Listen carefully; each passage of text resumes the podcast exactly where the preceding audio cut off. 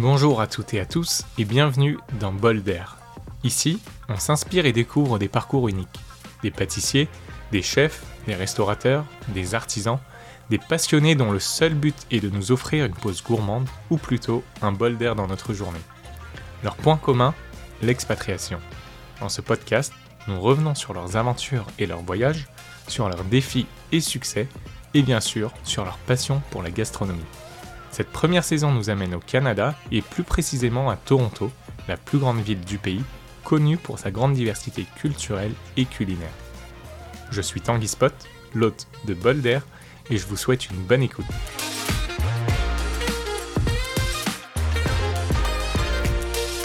Salut Romain, Salut, ça va? Ça va et toi? Bah écoute, euh, merci de m'accueillir, ça fait plaisir. Merci à toi de, de venir, je suis très content de te recevoir aujourd'hui. Euh, Romain, pour euh, les personnes qui ne te connaissent pas, qui es-tu et que fais-tu? Bonne question. Alors, euh, bah, Romain, euh, 37 ans, expatrié depuis, expatrié de la France depuis que j'ai 21 ans, donc ça fait euh, 16 ans. Euh, mais expatrié au Canada depuis 2010. Euh, mon parcours, la cuisine depuis l'âge de 13 ans, BEP, CAP, Bac Pro, BTS, licence. Euh, dans les beaucoup de cuisine relais château, euh, étoile Michelin et compagnie. Puis forcément, quand on arrive au Canada, bah, ça change un petit peu. Euh, donc euh, ça a commencé par un parcours dans des bons restaurants ici, en tant que sous-chef, chef, exécutif chef. Et j'allais ouvrir mon restaurant en 2020, euh, avant que forcément la pandémie arrive. Donc ça, ça a changé beaucoup de choses. Euh, ce qui m'a permis de faire un switch, euh, comme on a tous fait, j'ai envie de dire, ici. Et donc euh, depuis, bah, ce que je fais, c'est bah, beaucoup de réseaux sociaux, beaucoup de vidéos sur Internet, professeur à temps partiel, des repas privés. Enfin, j'ai écrit un bouquin qui est sorti il y a deux mois. Donc ouais, je suis à peu près, à peu près partout. Mais bon, le but, ça reste quand même tout autour de la cuisine. Et grand, grand, grand supporter des Girondins. On aura l'occasion d'en reparler, t'inquiète. Euh, J'aime bien commencer euh, le podcast par la même question. Quand tu as besoin d'un bol d'air, d'un bol d'air, que fais-tu? Quand j'ai besoin d'un bol d'air, je vais euh, à la gym euh, et je fais de la boxe. C'est ce qui me permet de justement d'évacuer ce stress. euh, euh, ce qui permet aussi de me rendre compte que, bah, en fait, euh, dans la vie, on, on a des situations quand même assez pas mal, on est assez euh, chanceux. Il faut savoir aussi euh, se rendre compte de ça. Et c'est vrai que pouvoir remettre les choses à zéro et d'analyser euh, notre vie, on se dit quand même, on a quand même un, un toit au-dessus de notre tête, on a le ventre plein, on est en bonne santé. Je pense que ça reste quand même plus important. Je vais commencer par aborder un, grand thème, ton enfance. Est-ce que tu, peux me raconter du coup ton environnement de l'époque Ouais, absolument. Donc, euh, né en région parisienne euh, en 1985. Je ne me rajeunis pas. et euh, donc, euh, donc euh, papa et maman à la maison, euh, un petit frère. Euh, donc, euh, on est resté jusqu'à. J'avais l'âge de 7 ans quand on est parti de la région parisienne. Euh, mes parents nous ont ramenés dans, j'ai dire, leur, leur contexte, euh, dans le sens où mon papa est de Bretagne, euh, ma maman est vendéenne, donc on est retourné dans la Vendée, plus proche de sa famille. Euh, donc euh, un cadre assez idyllique, euh, j'ai envie de dire, pour, pour grandir. Donc avec vue sur la mer, donc euh, assez, assez sympa comme cadre, très calme. J'étais un enfant très très timide. Et je pense que c'est pour ça, je, je pense que je suis, même si on me voit comme une personne très ouverte sur les réseaux sociaux, ou sur une, à la télé, ou sur une scène, euh, c'est pour moi, ça reste, euh, quand je mets ma veste, en fait, je mets mon, je, je, je tourne le, bouton, de dire, je tourne le bouton pour euh, justement cette personne qui est la personne à paillettes, on peut dire ça comme ça, mais dès qu'on ferme le, le rideau, je suis quelqu'un de beaucoup plus introverti. Donc très très très timide, grand. Bah voilà. Après j'ai commencé l'école de cuisine à 13 ans, donc c'était à peu près là où en fait ma vie a changé dans un sens puisque bah forcément la cuisine prend beaucoup beaucoup de temps. Euh, j'étais bon à l'école, mais euh, c'est ça que je voulais faire. Donc euh, j'étais assez chanceux euh, parce que ma, mes, mes profs euh, au collège ne voulaient pas que j'aille en école de cuisine. Il y avait encore cette, euh, ce stigma de il faut être bête pour aller en cuisine. Il n'y a que les gens qui savent pas qu'ils sont pas bons à l'école pour C'est une apprendre voie le de métier. secours, quoi, limite. Voilà, c'est ça. Ouais, pourquoi pourquoi tu, tu, tu ferais ça alors que tu as des capacités? Donc j'ai eu la chance d'avoir une maman euh, professeure qui euh, justement a insisté et que non, non, c'est ça qu'il veut faire, c'est ça qu'il fera. Donc euh, j'ai commencé, c'était très très dur. Surtout quand on commence. donc j'ai commencé dans les années 2000, il y avait encore ce gros, cette façon de travailler très archaïque où vraiment c'est très très dur. moi je me rappelle encore, j'avais 15 ans. Je dans un petit restaurant sur la côte. la première année, c'est très bien passé. La deuxième année, par contre, le sous-chef m'avait pris en grippe. Euh, et là, on parle d'abus euh, physiques, euh, de morale, donc à pleurer dans la cuisine, à nous dire qu'on est des incapables, on n'arrivera jamais à rien, alors qu'on a deux ans de cuisine, on a 15 ans. donc c'était à peu près ça, j'ai envie de dire. et puis bah, après, je suis parti sur, sur La Roche-sur-Yon, où j'ai fait mon, bah, j'ai continué mes études. après, je suis parti à Nantes, où j'ai fait mon, encore mes études un peu poussées. Après, je suis passé sur Angers. Donc j'étais déjà commencé à partir de la, de la famille, dans le sens où bah, j'avais l'internat à La roche après j'avais mon appartement à Nantes, euh, pareil à, Angers, puis après je suis parti en Angleterre à 21 ans. Donc j'ai envie de dire, euh, je pense que c'était assez dur aussi pour, euh, pour ma famille de, bah, voir cette séparation dès le, dès le très jeune âge, j'ai envie de dire. et encore une fois, quand je suis parti ici, je pense que c'était le, le, côté le plus, le plus dur à accepter pour ma famille. Euh, pourquoi en fait? Euh, Jusqu'à ce que les choses tournent quand même plutôt pas mal pour moi. Et là, ils ont compris que en fait, euh, je n'étais pas parti parce que j'avais un manque. C'était plus, plus le côté. Bah, j'avais besoin de, voir autre chose en fait. Et tout le monde est différent. moi, petit, je, partais tous les étés en camp de vacances. parce que j'avais, je pense j'ai toujours eu cet esprit de vagabond dans le sens où j'ai envie de me balader. Ça ne veut pas dire qu'on n'aime pas sa famille, c'est juste qu'on a besoin justement d'un bol d'air peut-être et de se balader un petit peu partout dans le monde, voir les autres choses euh, culturellement, apprendre des choses. Je pense qu'on s'enrichit énormément en, visitant d'autres pays, d'autres régions. Euh, mais sinon, ouais, ma, ma, maman nous a à peu près élevés euh, avec mon frère, parce que mon papa n'a pas pu, son, son, travail était à Paris, donc il a dû vraiment faire ça pendant. Donc il partait le lundi matin, il revenait le vendredi soir, donc on voyait que le week-end, donc c'était assez dur euh, parce que ça arrivait à, des âges où ben, moi je commençais à être un, un adolescent, euh, rebelle en plus, donc c'était assez dur avec mon papa euh, les premières années. Jusqu'à temps que je comprenne en fait que bon, en fait c'était pas c'était pas de sa faute quoi. Pas contre donc toi, voilà c'est pas contre nous mais bon ouais ah, ben, maman elle est là tout le temps elle s'occupe de nous. Papa il est là que le week-end. Donc il y avait ça clashait un petit peu. Puis bon, on n'avait pas le, le, ton père qui t'emmène au, foot au machin truc. Donc il y avait il y avait un manque euh, que je pense qu'on a, qu'on a un peu euh, refoulé sur lui. Et après, une fois que moi je suis sorti de l'adolescence, mon, mon, frère est rentré dans l'adolescence, donc il a fait la même chose. Vous avez combien d'années d'écart? 4 ans. Sauf que là, par contre, euh, là, j'avais déjà pris un, un, cerveau un peu plus intelligent, donc je prenais sa défense, donc c'était un peu mieux et ça a permis de, justement de consolider des liens beaucoup plus forts. bah justement avec la famille en fait. Donc, donc ouais, je suis très proche d'eux même si je suis très très loin en fait. J'aimerais euh, revenir sur euh, ta formation. Euh, tu as dit que tu étais parti à Angers, Nantes notamment.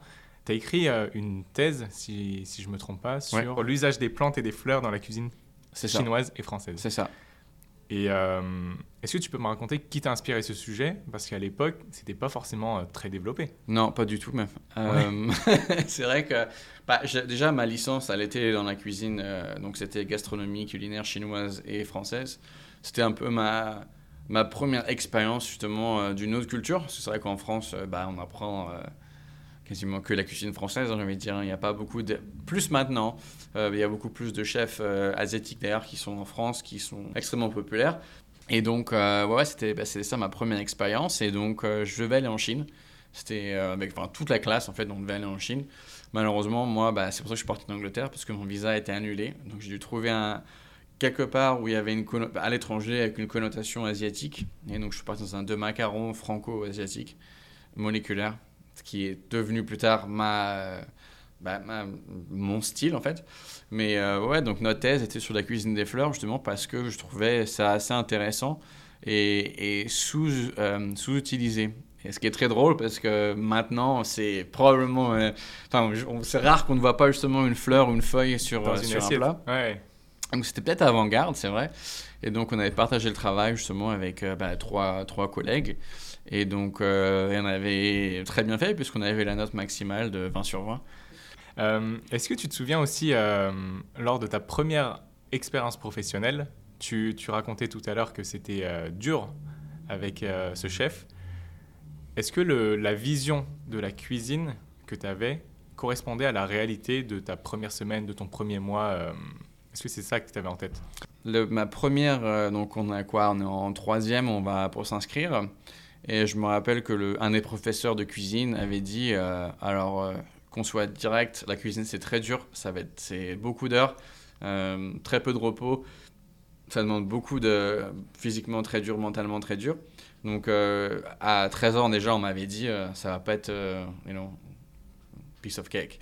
Donc, donc on était préparé. Après, je pense qu'on n'est jamais préparé à ce que quelqu'un nous, bah, nous, nous, nous et nous, nous et, euh, nous, nous, nous, attaque violemment, en fait. Je pense que personne, en fait, ne devrait être préparé à ça.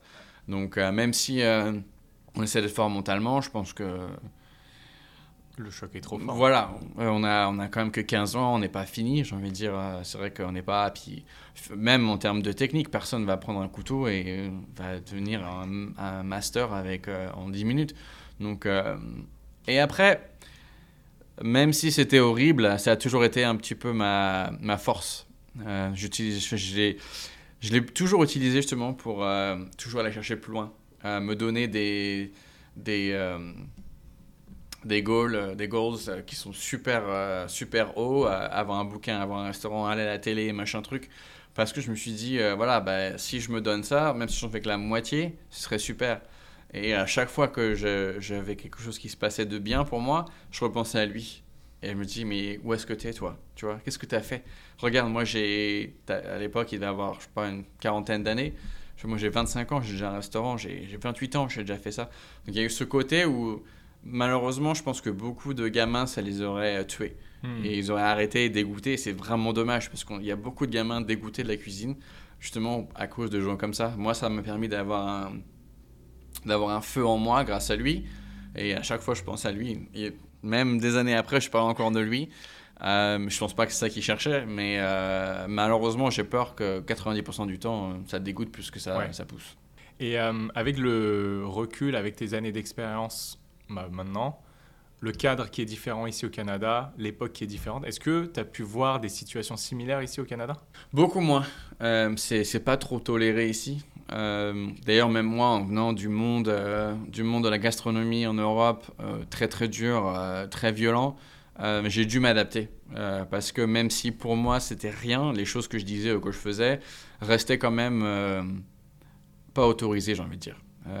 C'était pas, c'était pas possible, c'était pas la mentalité et ça n'allait pas marcher comme ça.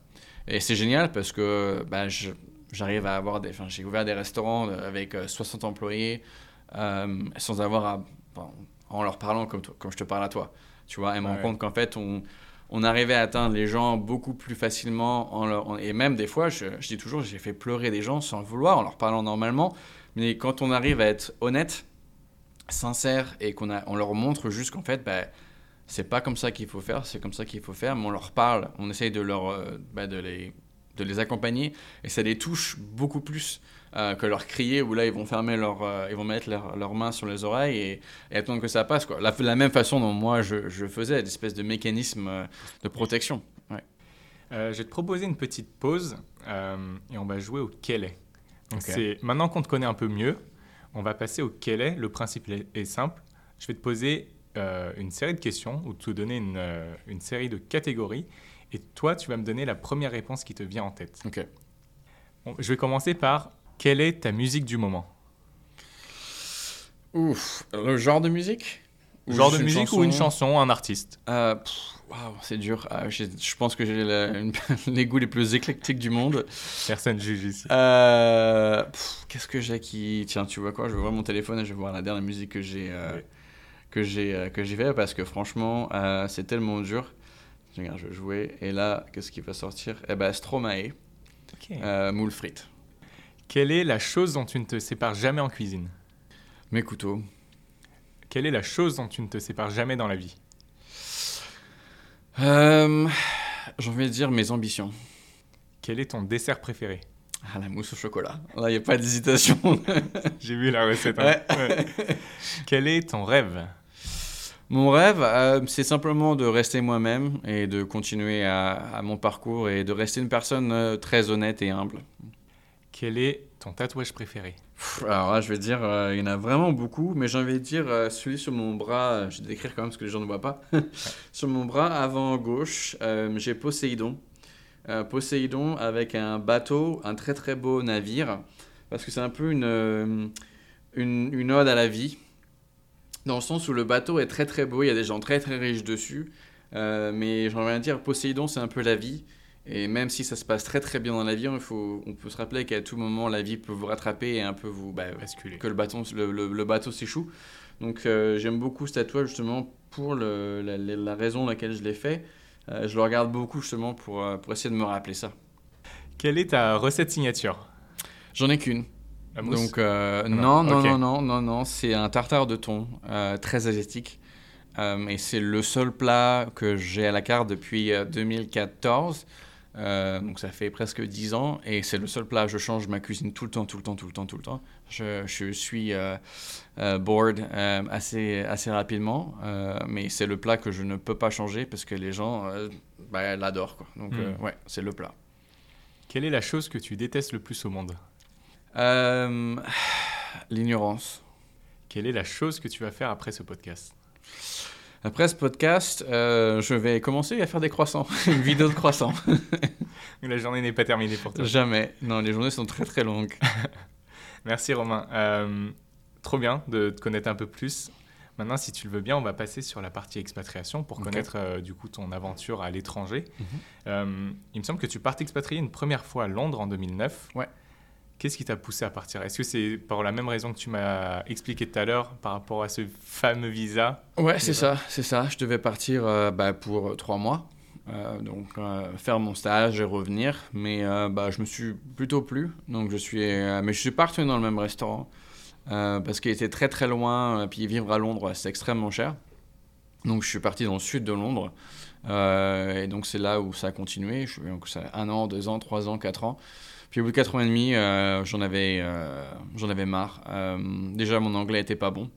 moi, j'ai fait anglais troisième langue. Hein. J'ai fait allemand, allemand deuxième langue. Donc, j'avais un anglais tout pourri. à Londres, énormément de français dans les cuisines. Donc, ça, j'avançais pas. Donc, j'avais besoin de voir autre chose, parler anglais et aussi voir du pays, changer de culture. ce qui je me suis dit, tiens, je vais partir. Où est-ce que je peux partir? Loin Apprendre l'anglais, être vraiment émergé, émergé, je ne sais plus comment dire en français, immersed. et donc, euh, c'est pour ça que je faisais le Canada, en fait. Et c'est au Canada que tu as perfectionné ton anglais? Ouais, c'est vraiment là où j'ai appris, j'ai envie de dire, l'anglais, parce que c'était oh c'était catastrophique. Quand je suis arrivé ici, euh, on me regardait avec des grands yeux, mais qu'est-ce qu'il dit, quoi? Il comprend rien. J'avais un, langage très cuisine. Euh, je pouvais pas vraiment faire de conversation, c'était très très très difficile. Ma compréhension était pas mal, mais euh, oh là là. L'expression derrière, c'était. Oh purée, j'étais vraiment. Quand je vois le quand je vois où je suis arrivé en, 13 ans, ouais, je revenais de, très très très très loin. Parce que là c'est clean, hein. Là franchement c'est. Il y a eu du boulot, il y a eu du boulot, il y a eu du boulot. Et du coup en 2010 tu arrives au Canada. Est-ce que tu as retrouvé des points communs avec Londres ou alors euh, des différences? Euh, Non, ah, d'ailleurs j'ai failli, euh, j'ai failli partir au bout de deux semaines parce que j'ai vraiment pas du tout aimé au début.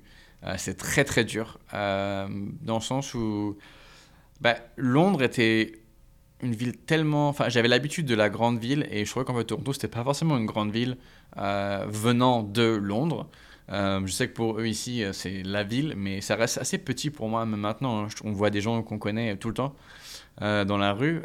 c'était dur parce que déjà, en, en termes culinaires, et ça a évolué énormément. Mais à 13 ans, la scène culinaire à Toronto était euh, catastrophique. Comment tu euh, la décrirais, cette scène?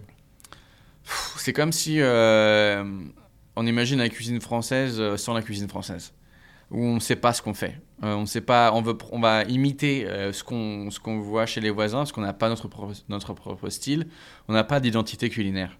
Et donc, euh, en France, on est chanceux parce qu'on sait tous, euh, on suit des guides. Et là, c'est comme s'il n'y avait pas de guide. C'est comme si le, guide, quand on va à l'école, il nous donne un, bouquin de 500 pages avec toutes les recettes françaises, les techniques. Imaginez ce, bouquin, il est vide, il n'y a que des pages blanches. Pour moi, c'était un peu ça.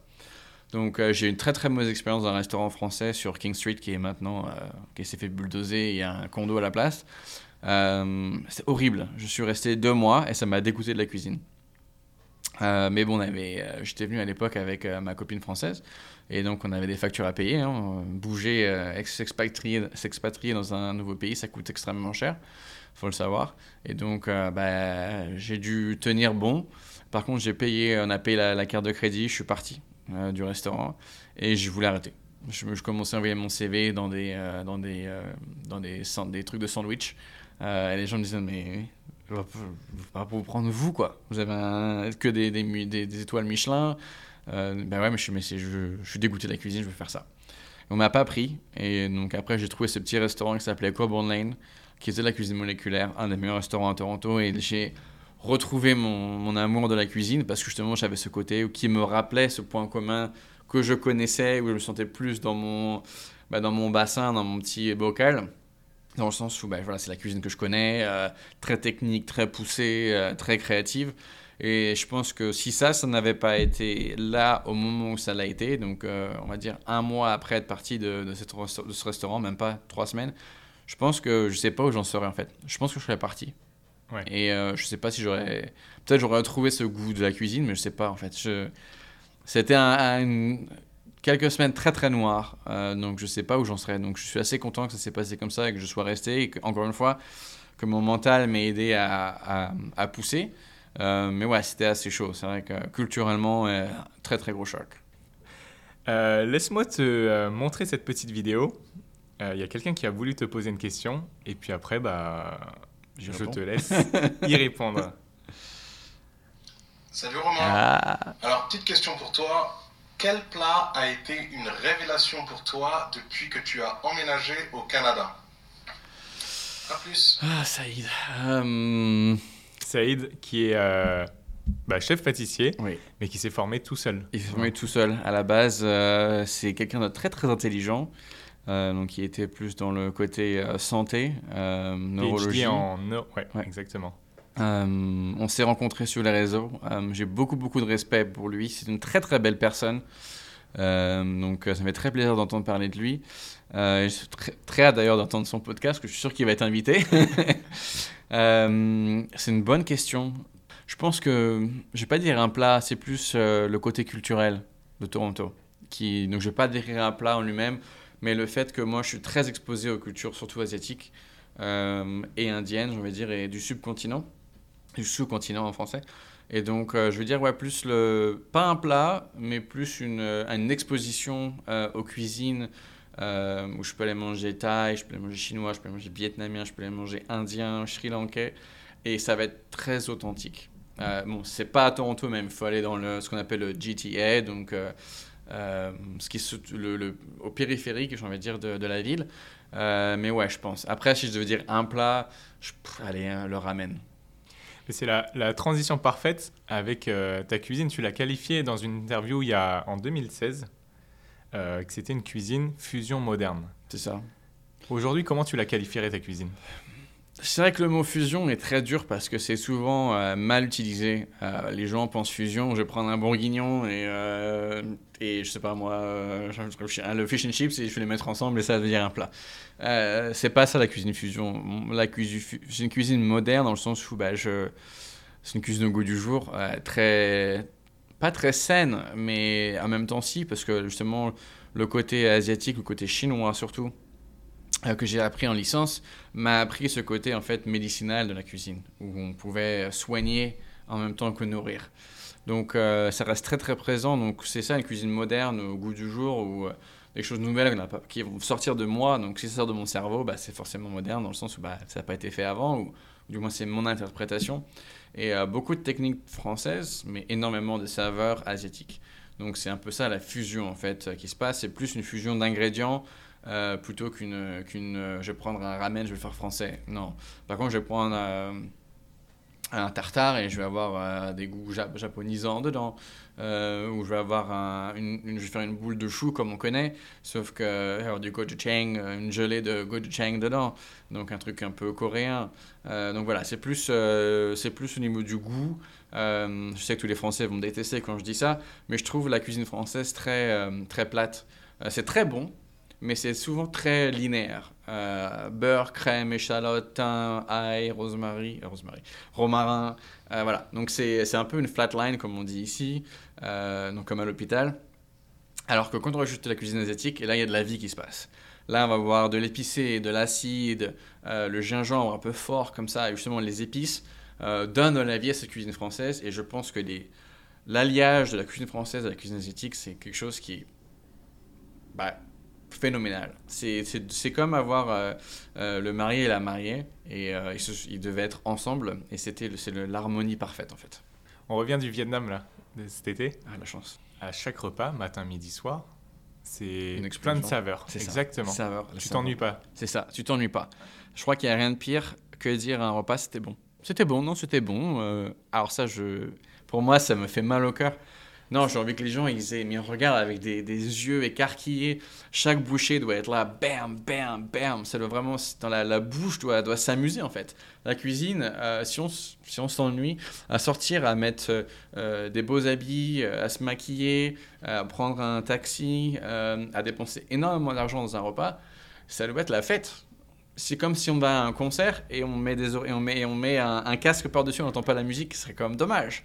Donc pour moi, il y a, ça, ça un côté amusement, tout en pensant aussi qu'il faut, faut essayer d'apporter ce côté un peu de euh, justement santé. Donc moi j'essaye aussi justement d'avoir beaucoup de gingembre, euh, d'avoir des, des, produits qui vont aussi t'aider toi euh, à sentir mieux quand tu pars. Je veux pas que tu sens que oh, j'ai fait 10 courses, je peux plus manger quoi. Non non, je fais 10 cours, je suis léger, 10 euh, plats, pardon, je suis léger, je me sens bien et tout, et je vais bien dormir ce soir. je travaille aussi sur ça dans le menu.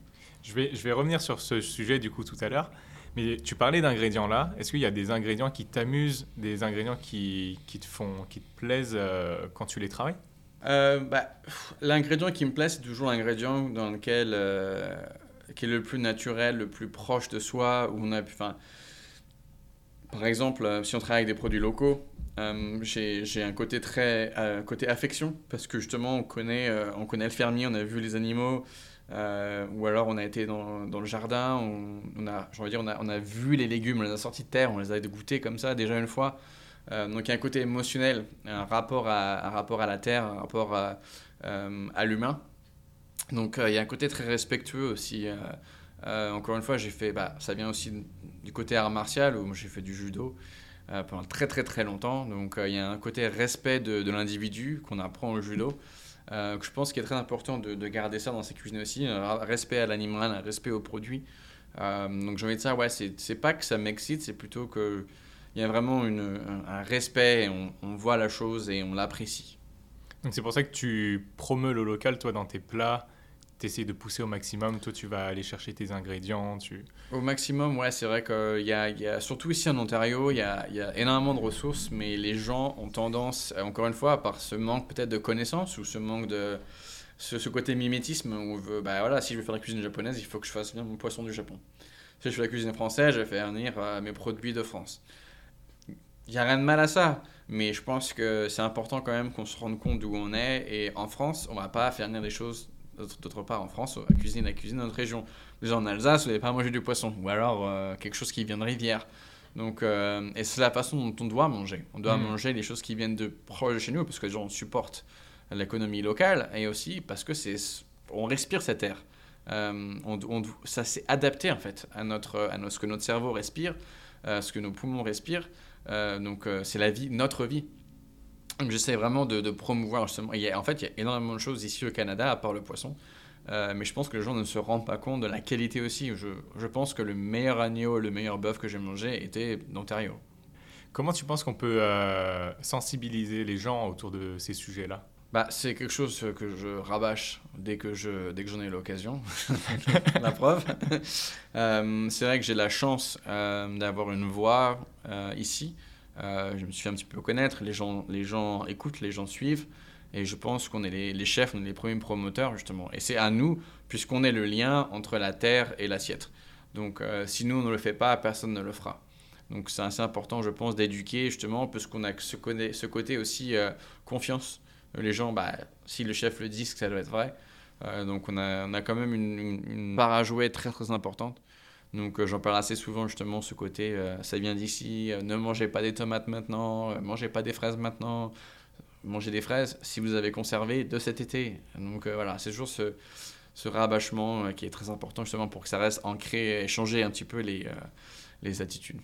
J'ai envie de faire le même parallèle avec la cuisine végane. Qu'est-ce que tu en penses? Comment ça a évolué depuis, depuis ta thèse du coup? Enfin, c'était pas sur la cuisine végane, mais au moins sur les plantes, les fleurs. Ici, je trouve que la cuisine végane est plutôt développée par rapport à ce qu'on voit en France. Même en termes de consommation euh, et de, de menu. À chaque fois que tu vas dans un fast-food ou dans un restaurant, tu as des options végétariennes, véganes, etc. C'est vrai qu'il y a un, gros choc avec euh, la France où euh, moi dans les restaurants et ce que je fais, je regarde, c'est je fais il n'y a aucune option, même pas végane, il n'y a aucune option végétarienne. Euh, même mes copains et tout, je leur dis le menu, je fais euh, Coco, euh, il me dit ah, je sais, je sais, je fais c'est viande, viande ou poisson. Je fais non, il y a d'autres options. moi, c'est justement, bah, déjà, mon premier rapport à, ça, le légume, c'est encore revenir à la cuisine chinoise et asiatique en général, où un plat est composé à 70% de, de, légumes et à 30% de viande. Alors qu'en France, c'est 70% de viande, 30% de légumes. Donc déjà, il y a ce côté, en fait, on n'a pas besoin de plus. Euh, c'est bon, il n'y a pas de souci. Et donc, euh, ce côté un petit peu, justement, euh, j'oublie toujours le mot en français, de sustainability. Éco-responsabilité, développement durable. Voilà, donc, voilà, développement durable, éco-responsabilité. Ou, ok, alors pour que, pour que moi j'aide la planète, il faut que je réduise les quantités de, de, de viande que je mange. Donc, je me suis dit, ok, alors ce que je vais faire, c'est, au lieu d'avoir à manger un steak à moi-même, je vais partager mon steak en deux. Euh, donc je vais plus petite quantité, moins souvent, meilleure qualité. Donc produits locaux euh, qui, sont, qui, sont, qui sont très bons, plus chers, mais plus qu'on en mange moins souvent, c'est pas grave. Et je me suis dit c'était pas assez. Donc comment je pouvais aller encore plus loin euh, et justement être encore plus responsable? Et c'est là où je me suis dit il y a quand même une cuisine qui est là devant moi, qui est sous-exploitée, qui est méconnue, qui est méprise, méprisée, parce que justement on ne la connaît pas. Et des fois, on, a peur du, grand méchant loup parce qu'il a, cette mauvaise image. Mais ça se trouve, le grand méchant loup, il n'est pas si méchant que ça. Donc, euh, je me suis dit, si moi, je veux être plus responsable, il faut que moi-même, non seulement je mange moins de viande, mais que je mange plus de légumes. Ou du moins, plus une cuisine végétalienne euh, ou végétarienne. Et c'est là que je me suis penché plus sur le cas où, en fait, je me rendais compte que les végétaliens eux-mêmes euh, s'étaient donné cette image de grand méchant loup en fait, euh, par faire une cuisine très euh, fade, euh, très peu intéressante et très limitée. Parce que justement, il y avait un manque de connexion, je pense, et un manque de connaissances, et parce que les chefs n'aidaient pas. Pourquoi tout le monde mange un tartare chez eux? Parce que ça reste de la viande crue. Bah parce qu'il y a tellement de chefs qui le font, ils le mangent tellement de restaurants que c'est délicieux. Parce que justement, il y a ce côté confiance. Quand on parle de cuisine végane, on parle de chou frisé, de tofu, voilà, euh, et de voilà, quartier de pommes. Euh, mais il y a tellement de choses différentes. donc moi, c'est important pour moi, justement, il y a eu un, surtout en Amérique du Nord, il y a eu ce mouvement vegan, mais mouvement vegan pour protéger les animaux ou quoi que ce soit, mais en imitant la cuisine carnivore. Donc un, steak de, de, viande sans viande, un steak de bœuf sans bœuf, du poisson pané à base de légumes, etc., etc., etc. Et pour moi, c'est pas ça la cuisine végane, parce que là, on part sur du mimétisme, et en plus, euh, les ingrédients, il y en a 150 000 euh, au dos du paquet, et pour moi, techniquement, un produit, on en avoir euh, un, deux, trois peut-être, mais le plus il y en a, le moins c'est bon. Donc j'ai voulu un peu contrecarrer, c'est pour ça que j'ai voulu écrire le bouquin que j'ai écrit, de Vegan Bridge, qui veut dire vraiment le pont vegan. Parce que je voulais justement dire aux gens, t'as pas, pas forcément besoin d'être vegan tous les jours, mais crois-moi, ajouter une cuisine légumière dans ta, dans, dans ta, dans, ta vie tous les jours va t'aider toi, va aider ton portefeuille, même si c'est pas forcément vrai maintenant, et surtout va t'aider, va aider la planète. Mais par contre, mes recettes, va pas, va, va pas y avoir de produits que, que tu achètes tout fait, tu vas faire la cuisine. On va retourner à ce côté enfance familiale, la famille, où on cuisine.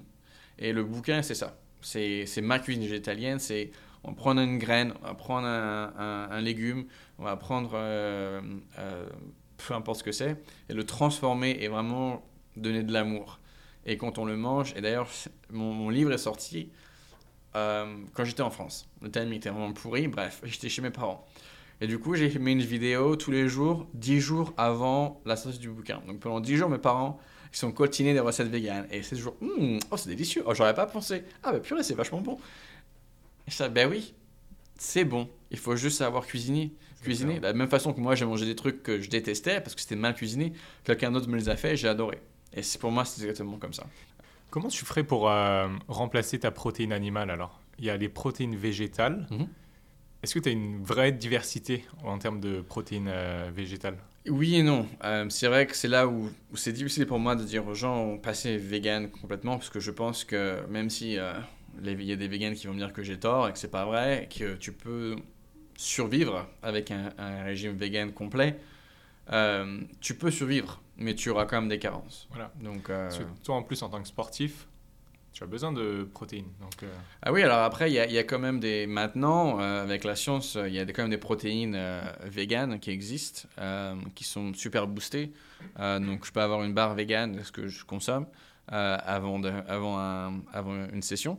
Euh, et qui vont donner cette énergie, justement, je peux le faire. Est-ce que maintenant, c'est, je vais manger que ça pendant 7 jours Il y a un côté plaisir aussi qui est important. Et aussi, c'est vrai que ça ça va me donner de l'énergie, mais c'est pas forcément l'énergie que j'ai besoin pour mon cerveau.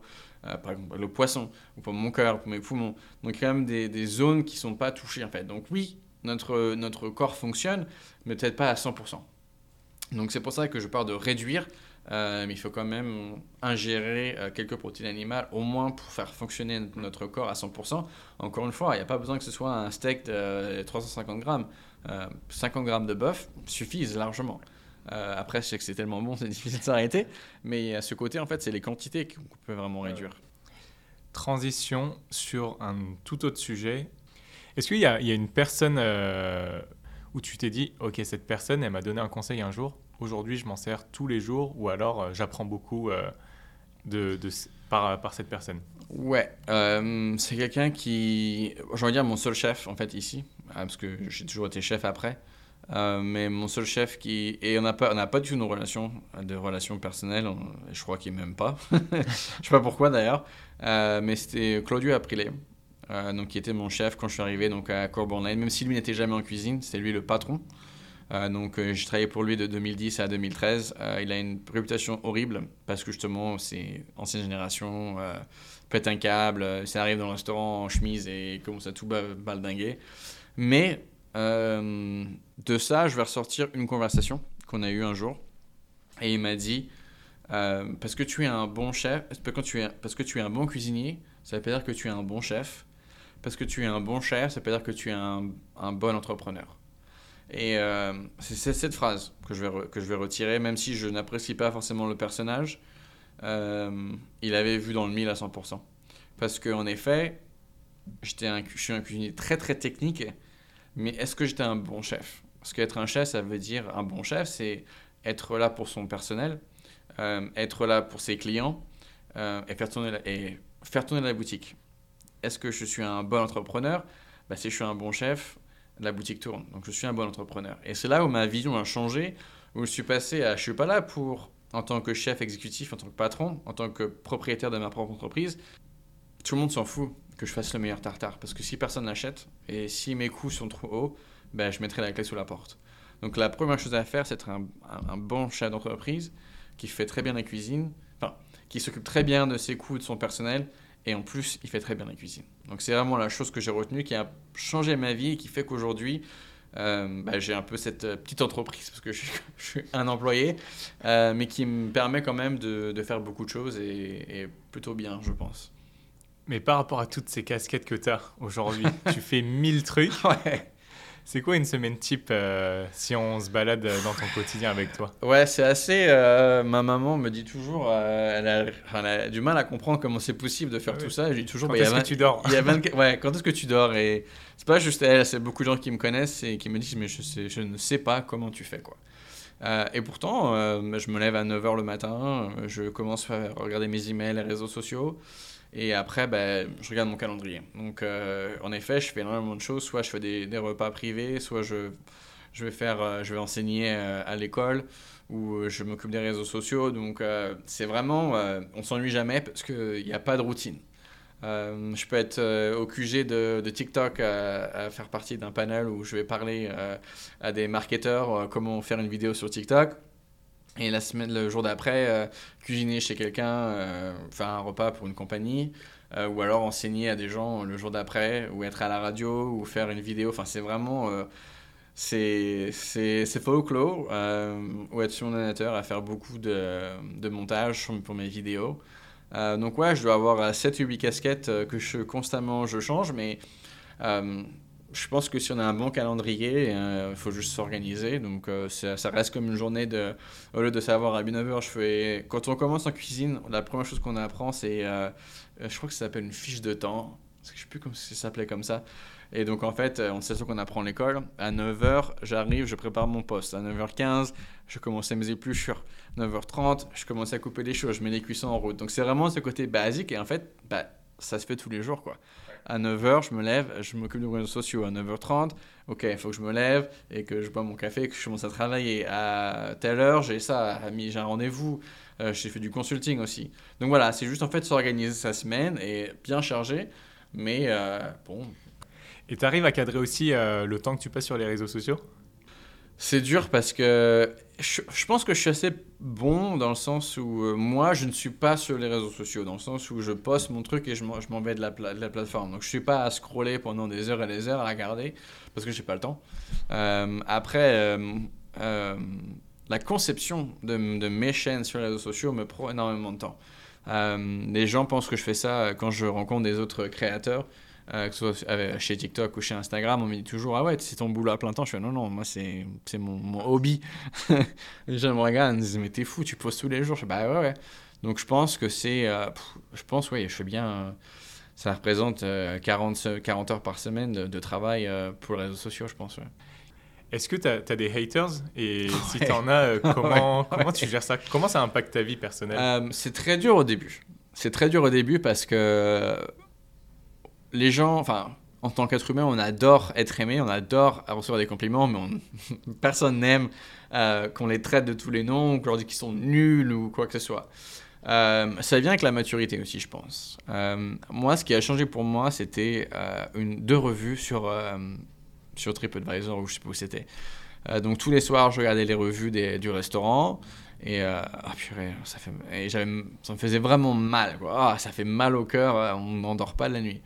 Et un jour, je me réveille, je regarde les revues. Il y a deux revues qui sont euh, l'une après l'autre. La première dit que je suis un dieu vivant de la cuisine, que tout ce que je touche se transforme en or, etc. etc. Celle d'après dit que je dois être viré tellement je suis nul en cuisine. Et c'est là que je me suis rendu compte qu'en fait, aucune des revues était vraie. Je suis pas le meilleur, je, pense que je fais une, cuisine bonne, mais il y a des gens meilleurs que moi, et même, c'est même pas important. Mais je suis pas le plus nul non plus. Et je suis sûrement pas. Euh, a sûrement pas moyen de me virer euh, juste parce que vous n'avez pas aimé le plat ou vous n'avez pas apprécié cette cuisine. Sinon, je suis rendu compte qu'en fait, on ne pourrait jamais plaire à tout le monde. Et que même si ça va faire mal quand quelqu'un nous, nous, nous, nous, nous critique, il faut savoir l'accepter. Et j'ai toujours dit que pour 10 euh, commentaires euh, d'amour, euh, il y en a peut-être 2 ou 3 qui sont horribles. Mais c'est une balance. Il faut savoir, si on veut ça, si on veut être, plus, populaire, il faut aussi savoir qu'il y a des gens qui vont être jaloux, il y a des gens qui vont juste pas nous aimer, et il y a des gens qui, malheureusement, c'est leur façon à eux de gérer ce qui va pas dans leur vie. C'est facile derrière un écran de dire à quelqu'un des mots horribles. Le nombre de fois on m'a dit je savais pas, que Marseille était pas du tout euh, correct ou c'était n'importe quoi ce que je faisais. Je fais, ok.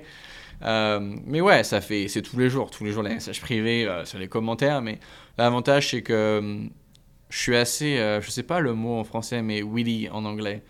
je suis assez, je suis assez vif et assez intelligent pour retourner le commentaire et en fait rendre la personne qui se rend compte qu'ils sont imbéciles en fait. Donc, euh, soit si c'est vraiment genre de la haine, je le supprime et puis on n'en parle plus. Et s'il y a un moyen pour moi de faire, de rendre un côté rigolo et de, commenter quelque chose qui va dire ah merde, il m'a eu quoi. Et surtout qu'en plus avoir une communauté, c'est que la communauté vont voir ce message et vont trouver ça drôle et lui répondra à lui. Donc, euh, j'essaye pas d'être méchant en retour parce que c'est pas le but. On, on bat pas la, méchanceté par la méchanceté. Euh, j'essaie d'être rigolo ou alors je supprime quoi. Mais malheureusement ça ne changera pas. Et plus euh, je grandis en termes de popularité, plus ça arrive. Euh, je suis pas parfait. Tu, tu plairas jamais à tout le monde. Il faut juste l'accepter. Une fois que tu l'as accepté, bah ouais, ça arrive tout le temps, mais ça arrive à tout le monde. Et puis, il y a des gens pour lesquels c'est bien pire. On arrive sur euh, la fin de ce podcast. Avant de finir, je t'ai préparé du coup ton activité euh, favorite. Ah, les croissants. Exactement. T'as deviné bah, Non, mais j'imagine. je vais te chercher quatre croissants.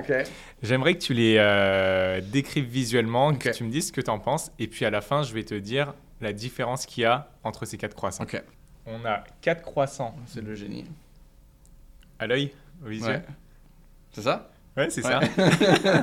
Très bien joué. tu as, le droit, as le droit évidemment de, de les toucher, de les goûter si tu as envie. Euh, après, Alors, je l'ai décrit, donc il y en a quatre, il y a quatre croissants. Euh, il y en a trois de la forme moderne. Euh, donc, on va appeler ça des croissants un peu tout droit. Il y en a un, un croissant en forme de lule, donc la forme originelle. il y en a définitivement deux qui sont bien plus jolis, donc le 2 et le 4, qui se ressemblent beaucoup.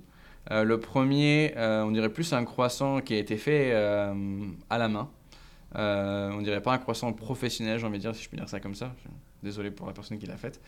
mais on dirait plus un croissant amateur. le deuxième est magnifique et le quatrième est magnifique. Ils sont plus gros, bien dorés. Ils se ressemblent beaucoup d'ailleurs. Le troisième, de l'extérieur, pareil, c'est plus difficile à décrire. je pense pas qu'il va être super, super. Euh, on croirait plus à un croissant, je ne vais pas dire supermarché, mais du moins euh, pas, de, pas de super grosse qualité. Bah, t'as presque tout dit. Maintenant, je vais te dire euh, d'où est-ce qu'ils viennent. Ok. Bon, t'as déjà trouvé le génie numéro 4. J'en ai un qui vient du supermarché, mais le congelé. Il est congelé. Ok. J'en ai un autre qui vient de Tim Hortons et j'en ai un autre qui vient de Norlion, une boulangerie à Toronto. Norlion. Ouais. Tim Hortons. Ouais. Et le congelé. 4 sur 4. Incroyable. Vous voyez, je suis pas un fake. Même si vous le pensez, mes haters. et tout au visuel, hein. Eh ouais, tout au visuel, même pas. Hein. Même moi, j'avais ma petite note. Ah, tu vois, comme quoi, hein, ça, me, ça me rassure avec moi-même aussi. en fait, le concept que je voulais te proposer là, c'était croissant surgelé, VS croissant à 2 dollars, VS croissant à 7 dollars. Alors, tu, mais alors, tu vois, pour, en, parlant du, croissant congelé, moi, je suis pas contre le croissant congelé. Et euh, il y a des gens qui, euh, qui vont peut-être sursauter, mais en même temps, je suis déjà beaucoup de gens en France qui me détestent bah, de, mes avis. Euh, le croissant congelé, c'est pas le problème. Si c'est si c'est un bon croissant dès le départ et qu'on sait le remettre en température, le faire pousser bien et le cuire, franchement, euh, limite, euh, c'est comme si le mec, euh, vous étiez à côté du boulanger et vous le donne tout de suite, quoi. Donc j'ai pas de problème à ça. Avec le côté congelé. C'est juste, ça peut être un congelé bah, avec du beurre de, la margarine ou un beurre de très mauvaise qualité, des mauvais produits, et là, c'est voilà. Après, si nous, on sait pas ce qu'on sait, si on le sous-développe ou sur-développe, pareil, ça va pas être super. Donc moi, j'ai pas de problème avec je veux dire, énormément de boulangers, il faut pas se mentir ils font beaucoup de croissants, ils les congèlent et les cuisent tous les jours. Et on peut pas leur en vouloir parce que déjà, bah, surtout à Toronto, c'est, très cher les loyers. Euh, ça met énormément de temps, il y a très peu d'employés, très peu de connaissances. Donc moi, j'ai aucun souci avec le produit congelé à partir du moment où c'est congelé trois jours et pas trois mois. Mais euh, non, non, je suis pas contre le produit congelé. Pour finir ce podcast, comment on peut rediriger les auditeurs vers ta recette préférée de la mousse au chocolat? Euh, il me semble qu'elle est sur mon site web. Euh, donc euh, les gens vont pouvoir un peu se balader sur le site. Je pense qu'il est. je suis assez content et c'est pas pour moi ce que qui le fait.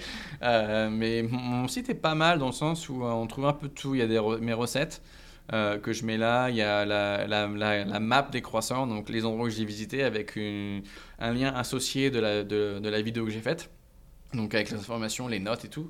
Euh, il y a ma marque de fringues euh, que j'ai aussi, que d'ailleurs vous ne voyez pas mais que je porte, euh, avec des croissants dessus. donc voilà, c'est un peu, c'est un, peu un, site où on trouve de tout. On peut aussi me communiquer avec moi par le biais d'email. Donc ouais, il y a pas mal de choses et c'est gratuit. parfait. Donc si les gens veulent te retrouver, ils peuvent aller sur ton site internet. Sur Sinon... internet, sur mes réseaux sociaux, c'est Chef Romain Avril. sur la plupart de mes réseaux sociaux, à part TikTok, euh, sur TikTok, c'est Frenchy Cooks. Euh, sinon, ouais, Chef Romain Avril. J'ai pas été très original. Merci beaucoup, Romain. Merci, pour ton temps. C'est très gentil de m'avoir eu. Merci. À bientôt. À bientôt. Merci d'avoir écouté cet épisode de Bolder. J'espère que vous avez passé un bon moment en notre compagnie. Si c'est le cas, partagez-le à vos proches et suivez-nous sur Instagram podcast.bolder. Je vous donne rendez-vous la semaine prochaine pour un nouvel épisode. Salut